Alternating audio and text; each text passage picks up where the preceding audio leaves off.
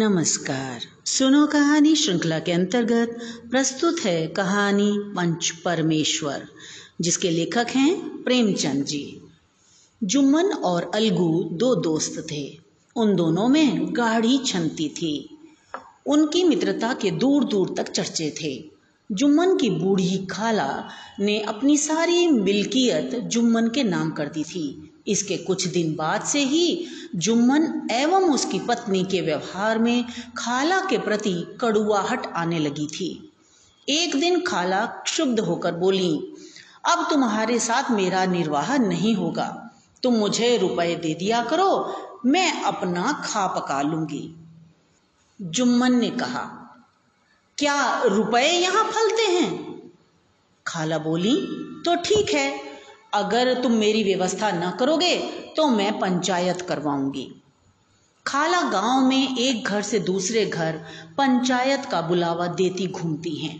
घूमते घूमते वे अलगू के घर जाकर कहती हैं कि मैं अपनी विपदा सभी को सुना आई हूँ। किसी ने तो ऊपरी मन से टाल दिया, तो किसी ने मुझे ही बुरा भला सुना दिया। तुमसे भी पंचायत में आने की विनती करने आई हूँ। अलगू, यूं आने को तो मैं आ जाऊंगा, पर पंचायत में मुंह ना खोलूंगा। खाला, क्यों बेटा? अलगू, जुम्मन तो मेरा पुराना मित्र है, मैं उससे बिगाड़ नहीं सकता हूं। खाला, तो क्या बिगाड़ के डर से ईमान की बात न कहोगे? पेड़ के नीचे पंचायत लगी हुई थी। खाला ने कहा कि तीन वर्ष पहले मैंने अपनी सारी जायदाद अपने भांजे जुम्मन के नाम लिख दी थी। अब मुझे ना पेट भर की रोटी मिलती है और ना तन का कपड़ा। बेकस बेवा हूँ। मेरा कसूर हो तो मुझे बताना। जुम्मन में बुराई देखो तो इसे समझाओ। रामधन मिश्र बोले, जुम्मन मियाँ, किसे सरपंच बदते हो? फिर पंच जो फैसला करेंगे वह मानना होगा।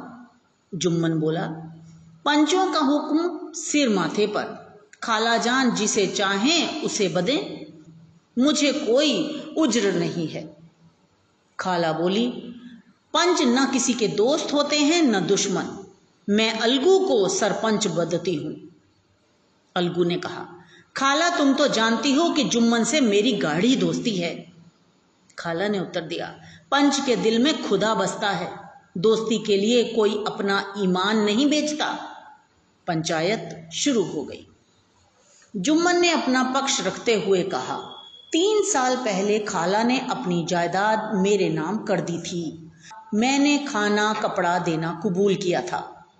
खुदा गवाह है, मैंने आज तक खालाजान को कोई तकलीफ नहीं दी। मैं उन्हें अपनी माँ के समान समझता हूँ, मगर औरतों में जरा अनबन रहती है तो मैं क्या करूं? खाला मुझसे माहवार खर्च मांगती हैं, जो संभव नहीं है। अलगू ने पूछा, जुम्मन मियाँ, खाला ने कितनी जमीन तुम्हारे नाम की थी? जुम्मन, तीन बीघा। अलगू व अन्य पंच आपस में विचार विमर्श करके फैसला देते हैं, खाला जान को माहवार खर्च दिया जाए। हमारा विचार है कि खाला की जायदाद से इतना मुनाफा अवश्य ही होता होगा। रामधन मिश्र ने कहा, इसका ही नाम पंचायत है। दूध का दूध और पानी का पानी कर दिया। दोस्ती दोस्ती की जगह है, धर्म का पालन मुख्य है। एक अन्य व्यक्ति कह उठता है कि ऐसे सत्यवादियों के बल पर ही तो धरती टिकी है, अन्यथा कब की रसातल पहुंच गई होती। खाला अलगू को दुआएं देती हैं। जुम्मन के मन में आक्रोश है। वह सोच रहा है कि अलगू कैसा मित्र है। सरपंच बनते ही आंखें पलट गईं। कच्चे रास्ते पर दो बैलगाड़ियां चली जा रही हैं। पहला गाड़ीवान अपने बैलों पर संटी चलाकर उन्हें तेज चलाना चाहता है। फिर वह दूसरे गाड़ी वाले समझू साहू से पूछता है, समझू दादा, गाड़ी में नया बैल जोते हो? समझू साहू, हाँ, बैल तो नया ही खरीदा है। अलगू से खरीदा है, महीने भर में दाम चुकाने की शर्त पर। पहला गाड़ीवान बोला, वही अलगू जो जुम्मन की खाला का सरपंच बना था? समझू साहू, वही अलगू। उसी पंचायत के महीने भर बाद उसका एक बैल मर गया। सब यही कहते हैं कि जुम्मन ने विष दे दिया। अलगू ने इसका जोड़ बहुत ढूंढा पर निरुपाय होकर यह बैल मुझे बेच दिया। बैल देखकर मेरा मन ललचाया। सोचा यह बैल हाथ लग जाए तो बेखटके मंडी के तीन खेप हो जाएं। सो खरीद लिया। तभी पहले गाड़ीवान का गांव आ गया। अब समझू साहू अकेला अपने गांव की ओर चल दिया। बैल की चाल सुस्त होती जा रही थी। समझू साहू उस पर संटी चलाने लगा। एकाएक बैल नीचे गिर पड़ा और फिर वह कभी न उठा। समझू साहू के पास दो ढाई सौ रुपए थे। गाड़ी पर सामान था। मजबूरन जंगल में ही रात बितानी पड़ी। न चाहते हुए भी आंख लग गई और उसके पैसे तथा काफी सामान चोरी हो गया। समझू साहू से अलगू अपने बैल के पैसे मांगने जाता है। सहुआइन अंदर से चिल्लाकर कहती है कि ऐसा बैल दिया कि जन्म भर की कमाई भी लूट ले गया। समझू साहू कहने लगा, मुर्दा बैल देकर तुम्हें उसका दाम मांगते शर्म नहीं आती? सत्यानाशी बैल गले बांधा, तुमने हमें मूर्ख बनाया। ना जी मानता हो तो हमारा बैल ले जाओ, महीने भर के बदले दो महीने जोत लो। अलगू ने उत्तर दिया, पूरा गांव जानता है कि वह बैल कितना सुंदर और बलशाली था। मेरे डेढ़ सौ रुपए तुम ऐसे हजम नहीं कर सकते। दोनों की आपस में हाथापाई होने लगती है। गांव के लोगों ने दोनों को समझाते हुए पंचायत बुलाने की सलाह दी। पेड़ के नीचे पंचायत लगी हुई है। रामधन मिश्र कहने लगे, अब गांव जुट गया है तो पंचों का चुनाव हो जाना चाहिए। बोलो अलगू चौधरी, किसे पंच चुनते हो? अलगू, समझू साहू ही चुन लें। समझू साहू बोले, पंच पिछली पंचायत के ही रहेंगे।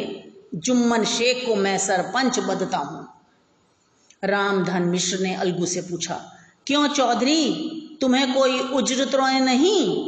अलगू, नहीं, मुझे कोई उज्र नहीं है। एक पंच, समझू साहू, जब तुमने बैल लिया था तो दाम महीने भर में चुकाने का वायदा किया था? समझू साहू, हाँ सही है। दूसरा पंच, वायदा करके तुमने बैल का दाम क्यों नहीं चुकाया? समझू साहू, अलगू ने मुझे ठगा है, इसने मुझे बीमार बैल दिया। अलगू, यह झूठ बोल रहा है। पंचों ने अलगू से पूछा, तुम्हारे समझू साहू पर कितने रुपए बकाया हैं? अलगू ने उत्तर दिया, डेढ़ सौ।